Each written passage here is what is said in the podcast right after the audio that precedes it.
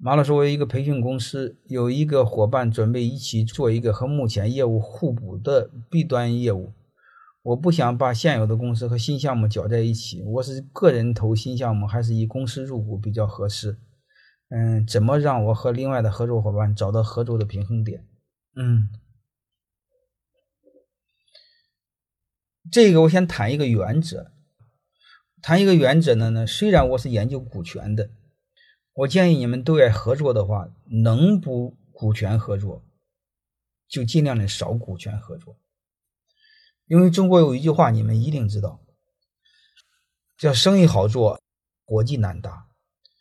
所以呢，我想呢，我们尽可能的还是要多的业务合作，万不得已股权合作。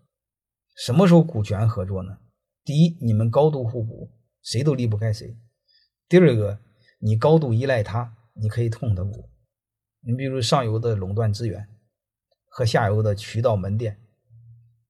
这是万不得已的时候，你这种情况下呢，其实你们可以简单的业务合作。你比如你给他一个客户多少钱，他给一个客户多少钱，你们相对结算就好了，这是最简单的模式。而且这种模式你可以先合作，合作的好的话可以深度合作做股权合作，但是也不一定股权合作。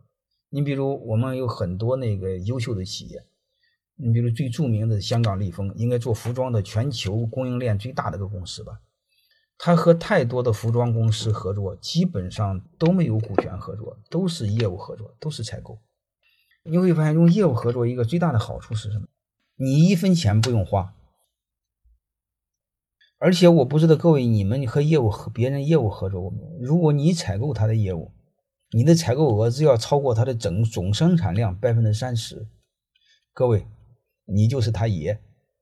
本质上，这家公司他的公司就是你的。